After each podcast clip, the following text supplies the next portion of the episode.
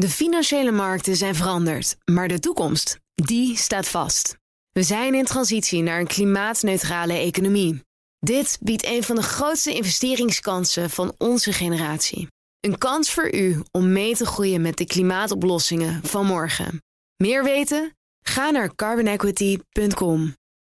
Carbon Equity. Do good by investing better. Disney loopt met zeven mijlslaarzen in op de grote concurrent Netflix, en de hoos op de aandelenmarkt duwt beleggers nu richting de grondstoffen. Dat en meer bespreek ik in het beleggerspanel, en dat wordt gevormd door Wim Zwanenburg, beleggingsstratege bij Stroeve Lemberger, en Lodewijk van der Kroft, partner bij beleggingsonderneming Comgest. Welkom, fijn dat jullie er zijn, heren. Uh, met hoop ik toch ook weer een aansprekende laatste transactie in de aanbieding. Lodewijk, welke is dat voor jou? Ja, we hebben wat bijgekocht in Accenture. Uh, veel mensen zullen dat zien als een Amerikaans consultancybedrijf. Ze zijn met name actief in technologievraagstukken. Uh, maar ze hebben een beursnotering in Dublin. En dat maakt dat wij het ook voor onze Europese portefeuilles hebben kunnen kopen al een tijd geleden. En we hebben het recent wat bijgekocht. Het heeft een marktkapitalisatie van honderdzeventig miljard dollar. En wat we aantrekkelijk vinden aan het bedrijf is dat ze heel goed in staat zijn om klanten te helpen met het uh, verplaatsen naar de cloud. En dat is... Uh, De buzzword tegenwoordig. Ja, dat is dringend nodig. Ja, zeker weten. Wim, wat is jouw laatste transactie? Ja, uh, wij hebben voor onze klanten eerlijk gezegd wat af moeten schaven. Want uh, we waren wat, uh, wat overwogen in, uh, in aandelen. En zoals je weet, uh, de beurzen zijn fors opgelopen. En uh, ja, je moet uh, letten op rendement, maar ook op risico's. En je moet wel uh, binnen de afspraken blijven die je met je klant hebt uh, gemaakt. Dus we hebben van onze fors opgelopen posities. Ja, en dat zijn toch wel een paar favorieten van mij, waar ik niet ineens negatief op uh, word.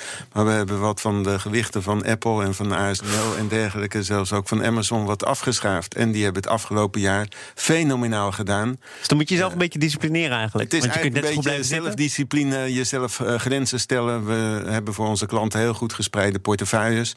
Dus we zijn niet ineens negatief over deze aandelen geworden, maar toch iets uh, afgeschaafd.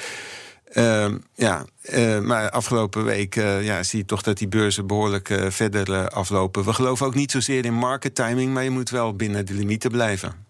We gaan uh, naar een, een andere niche, of misschien is het geen niche meer, misschien is het inmiddels hartstikke groot, uh, waar veel aan de hand is, namelijk de streamingdiensten. Daar leek Netflix onbedreigd de koploper, maar inmiddels telt ook Disney Plus vierennegentig miljoen betalende gebruikers, en daarmee zit het, die concurrent, op de hielen. Dit is wat de medeoprichter van Netflix daar vorige week over zei tegen Yahoo Finance. It feels to me like a presidential primary debate where we have forty people on the stage. Everyone's fighting to be heard. You have the big contenders mixed in with the who knows who the hell these people are. But what I think has been happening in the last few months, which is actually interesting, is I think we have our front runners. It's pretty clear, at least to me, that of course Netflix is going to be one of those. But I think Disney has really fought its way up into a really, really strong position. Ja, het was een heel groot podium met allerlei onbekende kandidaten. En nu zijn er toch duidelijk twee spelers die de buit gaan verdelen, met nog een uh, positie hier en daar voor een outsider. Uh, zie jij, Wim, dit ook zo? Nou, in ieder geval is er uh, ruimte voor, voor twee en waarschijnlijk wel voor meer. Maar uh, Disney heeft ook een hele brede catalogus en, uh, en, en breed uh, veel kanalen. Hè. Disney Plus, maar Star, E S P N, om maar eens uh, wat, uh, wat te noemen. En E S P N kennen we inmiddels ook in Nederland, maar was in Amerika al groot. Maar Disney heeft delen van Fox overgenomen, dus Fox Sport is ook E S P N uh, geworden. En ja, dat die streamingdiensten een blijvertje zijn. Afgelopen jaar hebben we eigenlijk daar alleen maar een versnelling in gezien, toen we thuis moesten blijven en entertainment digitaal moesten zoeken. Maar ik denk dat dit wel, wel, wel blijft. En dan is er zeker ruimte voor twee en wellicht wel voor wat meer. Maar als je niet echt klein bent en wereld, niet echt groot en niet wereldwijd actief bent, dan krijg je het wel, wel zwaar. Dat kan je toch moeilijk zeggen van Apple? Die krijgen later in dit interview nog een veeg uit de pand van deze medeoprichter van Netflix. Want die hebben toch het geld en die zouden toch het aanbod moeten hebben. Die zijn toch ook in staat, want die zijn al bekend in heel veel huishoudens om dit op grote schaal uit te rollen. Waarom denk je dat het daar niet lukt, Lodewijk? Nou, Apple is uh, uiteindelijk ingehaald uh, door de Netflixen. En uh, Disney heeft natuurlijk van, van nature een hele grote catalogus. Die had Apple niet, moest die kopen. En uh, is niet bereid geweest om uh, ja, de, de, de portemonnee te trekken zoals Netflix dat heeft gedaan. Dus ze hebben toch een portemonnee die dat uh, eventueel zou toelaten? Ja, die staat op de bank op dit moment uh, in belangrijke mate. Dus je zou kunnen zeggen dat ze daar te behoudend in zijn geweest. En daarmee eigenlijk de ruimte hebben gecreëerd voor Netflix en, en Disney om, uh, om de markt eigenlijk met z'n tweeën op dit moment in belangrijke mate te domineren. Ja, nou, en streamingdienst is natuurlijk meer dan als uh, video en uh, op audiogebied doet Apple het zeker goed. En uh, streven ze ook een hegemonie en uh, duelleren ze met Spotify natuurlijk. En daar zie je wel een behoorlijke toename van het aantal abonnees. Maar als je nou kijkt naar uh, video, dan blijft het duidelijk uh, achter. En uh, we hadden het net even over de, over de betaalde diensten. Vergeet ook even niet dat YouTube ook uh, heel sterk in, uh, in opkomst uh, is. Voor een groot deel gratis, maar ook met abonneediensten. Dus dat is via Google en, uh, en, en moeder Alphabet ook wel een van de spelers die uh, meedoet. Nou ja, dat is een van de problemen natuurlijk met deze abonneesvormen. Dat als je kijkt naar de winstgevendheid van uh, Disney Plus, dan is die natuurlijk uh, niet om over naar huis toe te schrijven. Ze hebben een enorm verlies vorig jaar gedraaid. Um, dus dan hebben we het over twintig negentien van een miljard. En nu is het verlies teruggebracht naar vierhonderdzesenzestig miljoen dollar. Ah, ik dus, denk dat de kwestie is van kosten die voor de baat uitgaan. Uh, dat is uh, waar. Maar als ik mijn zoon spreek, dan zeggen ze: nou, we hebben alle films hebben we gezien. Uh, dus er moet echt wel nieuwe content uh, moet erbij gaan komen om het interessant nou, te houden. Dat is iets wat Netflix heeft uh, ja. begrepen. Iedere week een nieuwe film, geloof ik, hè? Een nieuwe film, maar natuurlijk ook van oudsher Netflix al met de Netflix Originals. De series waarmee ze zeg maar de kijkerspubliek aan zich weten te binden. En ook hele forse kosten maken. We weten natuurlijk hè, dat The Crown en al dat soort series uh, gigantisch hoge kostenfactoren heeft. Ik begrijp maar, overigens wel dat Netflix het uh, bijna kan doen ja, zonder ja. Uh, externe financiering. Uh, dat het daar uh, qua kaststromen toch de goede kant Daarom op gaat. Daarom kreeg de koers ook weer een nieuwe impuls bij de laatste kwartaalberichten. Toen ze ook zeiden van, uh, nou, dat ze verwachten dit jaar, en dat was sneller dan uh, analisten en veel beleggers al hadden verwacht, Uh, free cashflow positief zouden worden. Dus dan kan, ja, kan je zelfs misschien een nou ja, dividend uitkeren. Maar daar gaan de, de, de beleggers bij Netflix niet echt voor.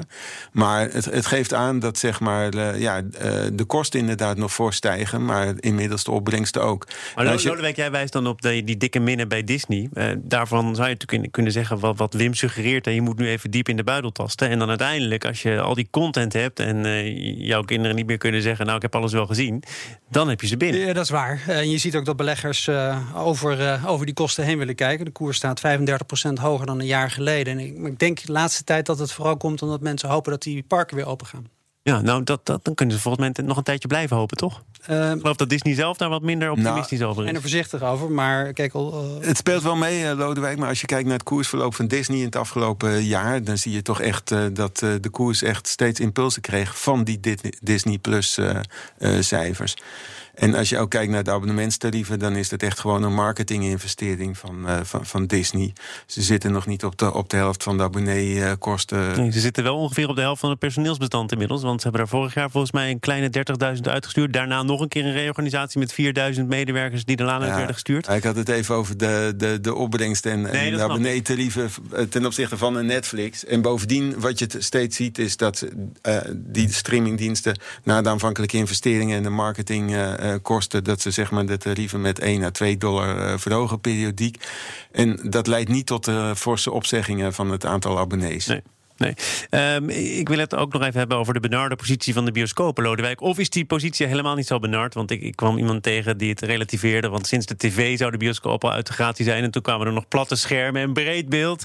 En de bioscoop heeft tot nu toe alle stormen toch wel min of meer overleefd. Deze ook? Uh, waarschijnlijk. Uh, uiteindelijk willen mensen experiences zien. En dat betekent dus dat je ja, uh, allerlei attracties moet bieden, meer dan alleen maar het scherm. En ik denk dat bioscopen dat uh, de laatste paar jaren hebben kunnen laten zien. Ik wil toch een avondje uit met vrienden enzovoort. En dan is uh, bioscoop onder, on, bezoek daar een onderdeel van. En ik denk toch dat die vermaakvorm zeker blijft bestaan. Dat je niet alleen thuis blijft kijken. Ik, ik kwam in de slipstream van dat GameStop-verhaal ook nog wel een Amerikaanse bioscoopketen tegen. Die ook plotseling uh, in het vizier kwam van, van, van de beleggers. Speculerende op. Uh, ja, ja, die hebben heel snel hebben ze nog een nieuwe aandelen uitgegeven. En dat ja, was heel handig tegen die koers. Ja, ja, ja slim, slim geanticipeerd. We gaan naar, uh, naar een ander onderwerp. En dat doe ik samen met het beleggerspanel. Wim Zwanenburg zit erin en Lodewijk van der Kroft ook. We gaan het over Shell hebben, want de weg naar een C O twee neutraal beleid gaat volgens Shell nog altijd rechtdoor. Vorige week presenteerde het bedrijf een nieuwe strategie, waaruit uh, weliswaar bleek dat het meer gaat inzetten op koolstofarme producten, maar toch ook fors blijft investeren in fossiele brandstoffen. Sterker nog, dat lijkt de regel te blijven.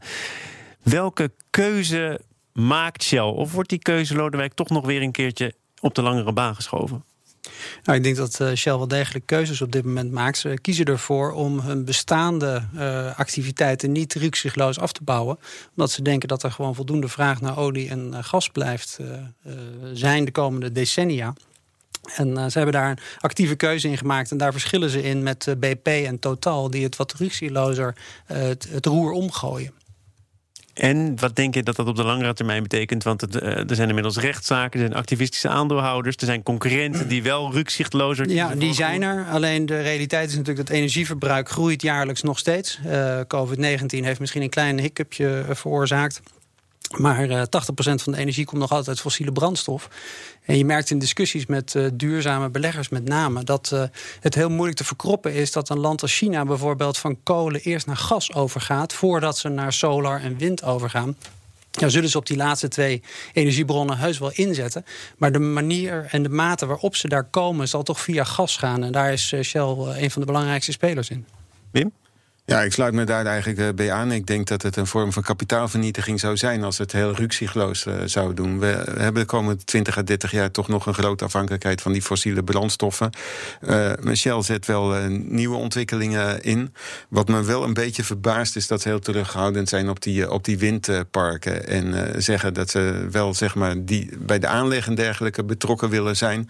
Maar dan niet als, uh, als, als operator. En nou ja, dat... Uh, Want daar dat vinden ze een te groot risico. Geloof ik, hè? Ja, waarom eigenlijk? Want volgens mij zijn dat... Ja, maar ik zou zeggen cashflow-machine. Aan de andere kant die tarieven, die, die fluctueren inderdaad. Dus dat, dat risico willen ze dan zeg maar bij andere partijen neerleggen. Het wordt ook steeds meer, lijkt het wel, een juridische kwestie, maar toch ook een imago-kwestie. Er was een groot interview in de Volkskrant twee weken geleden inmiddels met de topman van Shell. Die zei, ik denk dat wij het bedrijf zijn dat het progressiefste in de sector zit. Collega's noemen ons de N G O van Europa. Beschouwen ons niet eens meer als een oliebedrijf, maar als een soort hulporganisatie. Wij zijn activistisch bezig. En dan komt, anderhalve week later, deze strategie naar buiten. Valt het een nog met het ander te rijmen?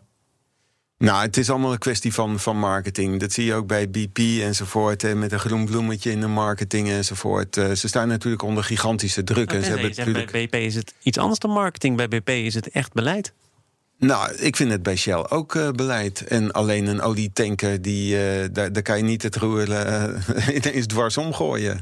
Ja, B P is, uh... doet dat wel. Hè? Die geven aan ja. dat ze hun olieproductie met veertig procent willen terugschroeven.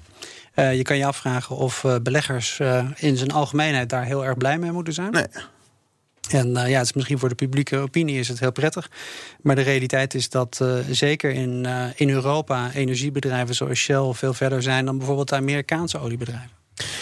Ik ja, wil... dat meen ik ook, ja. ja. Nog één ander punt aansnijden daar waar het gaat over die energietransitie en de plannen van Shell. Want ik kwam een uh, bericht tegen van een grote aandeelhouder. Het is toch altijd interessant om even te noemen. De Church of England zit in Shell.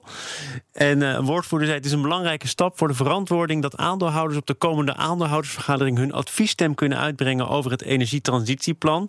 Dat is voor het eerst in de olie- en gassector. Ja, ik vind het moeilijk om dit op waarde te schatten, maar is dit echt... Uh, Een, een belangrijke verandering, denk jij? Nou ja, ik kan het niet heel goed beoordelen, maar het klinkt alsof we het soort van poldermodel hanteren. En als Shell-voorman dan zegt van ja, we zijn een soort van N G O, dan begint het er wel een beetje op te lijken als dit de aandeelhoudersvergadering. Maar zou het er dan ook nog heel anders uit kunnen zien als die aandeelhouders zometeen zeggen ja, het gaat ons niet ver genoeg of het gaat ons juist veel te ver? Ja, dat zou kunnen, maar ik denk eerlijk gezegd dat beleggers in Shell uh, ook wel andere verwachtingen hebben. Vergeet niet dat toen ze hun dividend verlaagden, dat dat uh, ook nogal wat consequenties had ja. voor het aandeel Shell. Dus het is niet zo dat iedereen die in Shell zit uh, het uh, wil omgooien tot een uh, groene bloemenweide. Ja, maar we zien dat er natuurlijk terug bij stichtingen en verenigingen en kerkelijke instellingen, die, die willen ook impact hebben met hun uh, beleggingen. En dat ze druk uitoefenen als aandeelhouder, dat vind ik eigenlijk een, een goede zaak. Maar dat je helemaal uh, uh, ja, zeg maar je handen in onschuld kan wassen en uh, uh, volledig uit de fossiele brandstoffen kan. Ja, ja, ja. ja, die kennen we ook natuurlijk. Maar die kennen de kerken ook vanzelf. Ja, en uh, die weten ook uh, wat voor wereld ze tot nu toe hebben, hebben gemaakt. En uh, ja, verbetering en het redden van, uh, nou ja, het, het bewaren van uh, scheppingen in deze planeet, dat lijkt me een mooie doelstelling.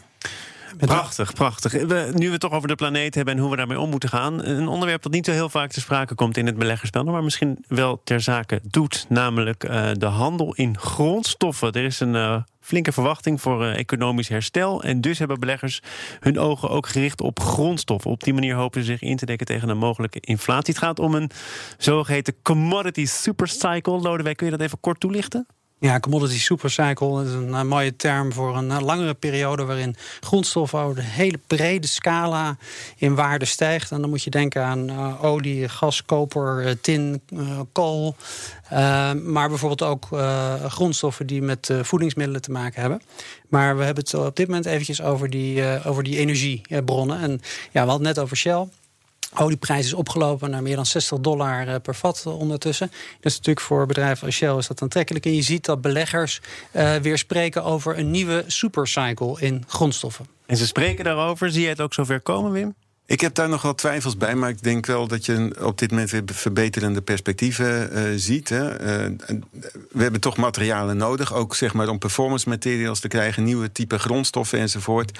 En we moeten ook uh, in, in de sfeer van uh, chips en mobiele telefonie enzovoort ook op zoek naar alternatieve grondstoffen. We moeten duurzame batterijontwikkeling, dus bijvoorbeeld alternatieven voor kobalt uh, nog ontdekken en exporteren. Dus ik, ik denk dat er wel een aantal uh, perspectieven zitten. Het hele grote De hele grote supercycle die we aan het begin van dit millennium hebben gehad, toen zeg maar de Chinese steden werden gebouwd en China echt wereldwijd beslag legde op grondstoffen, dat zie ik niet zo sterk. En ja, je ziet nu ook de geruchten inderdaad dat de inflatie misschien gaat toenemen. Dat is vooralsnog vooral in de inflation expectations, dus de verwachtingen, en niet echt uh, in, in de daadwerkelijk ja, gerealiseerde inflatie. Stimuleert heeft te maken met grote steunpakketten vanuit Amerika ja, natuurlijk. En de enorme geldcreatie, dus er is wantrouwen tegen de autoriteiten. En zeker als de Fed ook spreekt over een zogeheten gemiddelde inflatiepolitiek, average inflation targeting enzovoort. Dat betekent dus dat de Fed het oké zou vinden als die inflatie flink boven die twee procent. Die is jarenlang onder de doelstellingen gebleven en onder het gemiddelde. Dus wil je op het gemiddelde uitkomen, dan moet je eerst een forse stijging zien. Die verwacht ik niet, maar je ziet dat de markt daar sneller op anticipeert en op zoek gaat naar hard assets, goud, eventueel virtual ja. currencies, bitcoins, maar ook grondstoffen om het breder te trekken. Even, want want uh, voordat we heel veel stappen te snel gaan, wat heeft uh, een hogere inflatie te maken met de aantrekkelijkheid van grondstoffen? Nou, grondstof is een goede hedge tegen inflatie. Uh, het is op zichzelf genereert dat ook wel weer inflatie. Dus uh, dat is een reden waarom beleggers er een positie in kunnen aanhouden. Ik, ik probeer het te volgen, maar grondstoffen zelf. Ja, op het moment dat grondstoffen, ja, want kijk, op het moment dat grondstofprijzen omhoog gaan, uh, wordt dat uh, in meer of in mindere mate doorberekend aan de eindklant. En zo ontstaat zeg maar inflatie ja. weer. Dus het is een zichzelf voedende keten. Um, en wat uh, Wim net ook aangaf, hè, er zijn er uh, voldoende uh, verschillende grondstoffen die zeg maar, in, in prijs zijn opgelopen door economische herstelverwachtingen. Uh, koper, wat op een achtjaars hoogtepunt staat. Uh, vandaag. Uh, Uh, rapporteert de Financial Times over ja, rare earths. earths. Uh, dat zijn ja. de, al die grondstoffen waarvan uh, ik als alfa eventjes moet opzoeken waar we het over hebben. Scandium, uh, cerium, ja. yttrium en dergelijke. Allerlei zaken die nodig zijn voor mobiele telefoons, precies, voor uh, elektrische auto's. En die worden uh, voor tachtig procent in China geproduceerd. En daarmee vormen ze een wapen, een, een wapen uh, van de Chinezen tegen de technologieboycott die de Amerikanen boven het hoofd van de Chinezen weer hangen. En die waarschijnlijk onder de bodem van de Chinese zee liggen. Dus d- daar uh, kunnen we nog een uh, behoorlijke uh, confrontatie verwachten. En dan wordt dit een rally genoemd. En dan denk ik aan de eindejaarsrally. Dan houdt een paar weken in de gaten en dan is het wel of niet gebeurd. Maar deze rally, dat is een proces van misschien wel jaren, toch? En de vraag of dat dan echt... Nou, als het een supercycle is, dan duurt die uh, echt, uh, echt jaren. En dan is die nog maar net in, uh, in gang gezet. Maar je ziet wel wereldwijd dat er nu uh, belangstelling uh, voor, voor is. En ja, het hangt echt af van, van de schaarste. Nou, de schaarste dan olie, die is er niet echt. Maar een aantal uh, grondstoffen, daar is het uh, wel. Maar dus je moet er selectief in zijn. Ook kunstmatig gegeven, want de OPEC als belangrijk kartel kan toch zeggen, nou, we draaien de kraan open of we nee, houden hem wat meer dicht. Er is geen echte schaarste aan, aan, aan olie en uh, gevonden olie, maar wel aan zeg maar de olievoorraden die we al boven de grond hebben, hebben gehaald. Dat kan op een gegeven moment uh, door een koude winter zeg maar even, even krap worden. En onder Biden zal schaliegas natuurlijk minder ja. makkelijk gewonnen gaan worden in ja. Amerika. En in combinatie, ik weet niet of jullie de beelden hebben gezien, maar in Amerika met de blackouts, uh, ja, hartje winter in, in stukken van Amerika, min dertig graden. Ja, dan zie je dat natuurlijk de, nou, de zorg bevriezen, hè? uh, dan zie je dat de zorgen om... Uh, dus we kunnen ja, niet zonder fossiel. Stel toenemen. We kunnen niet zonder fossiel. Ik had niet gedacht dat het beleggerspanel ooit nog zo zou eindigen. Dankjewel, Wim Zwanenburg, beleggingsstratege bij Stroeve Lemberger en Lodewijk van der Kroft van beleggingsonderneming Comgest. De financiële markten zijn veranderd, maar de toekomst, die staat vast. We zijn in transitie naar een klimaatneutrale economie. Dit biedt een van de grootste investeringskansen van onze generatie. Een kans voor u om mee te groeien met de pioniers van morgen. Meer weten? Ga naar carbon equity punt com. Carbon Equity. Do good by investing better.